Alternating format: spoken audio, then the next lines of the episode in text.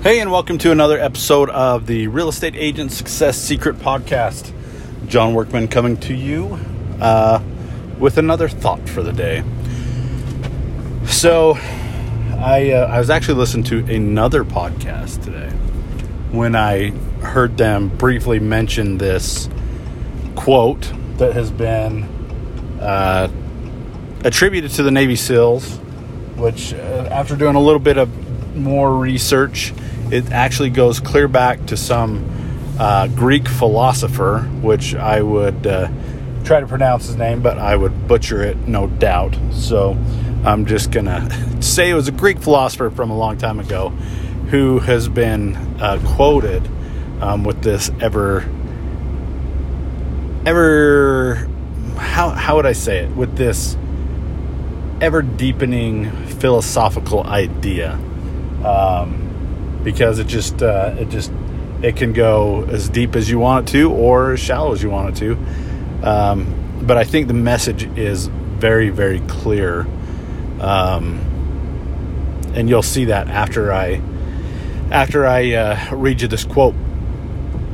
But one of the reasons I I wanted to share this with you because um, of expectation. I've I've sure that I've spoken of expectation before. Um, but if not, uh, we'll talk about a little bit now, and I know I will talk about it in the future because expectations are one of those things that can really propel your business or really destroy your business. And the reason that uh, expectation can destroy your business is because we have a tendency, um, generally, this is generalization, so maybe it, maybe you fall into this category, maybe you don't, but we have a tendency to set really high expectations for ourselves um, or for others for that matter.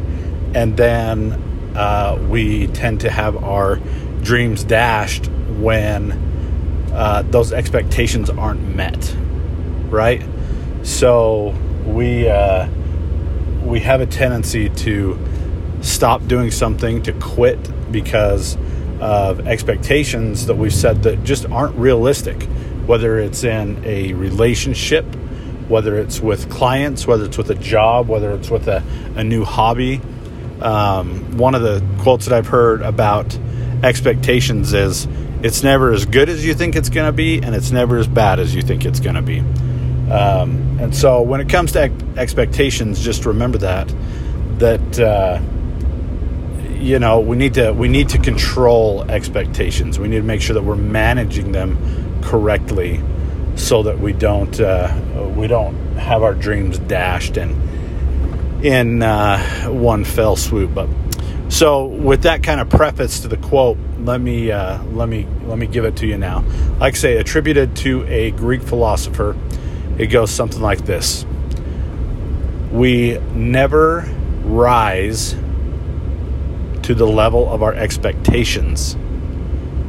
We fall to the level of our training. Let that sink in for just a minute. We never rise to the level of our expectations. We fall to the level of our training. So, what do you get from that? How does that make you feel? for me, I I always set like I say high expectations, and then when I can't fulfill on those expectations, um, I crash. You know, it's kind of like a sugar crash or a caffeine crash. You get this really high uh, jolt of energy for a minute, and then you crash and you're worse off than you were before.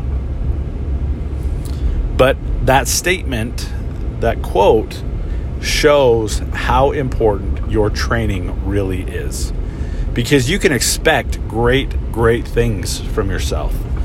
But when you get put under pressure and when things get serious, uh, if you're not trained to do that or to perform at that level, then you will default to the level of training that you have received. Okay, so it's one of those situations where you uh, you have to understand at what level you are performing.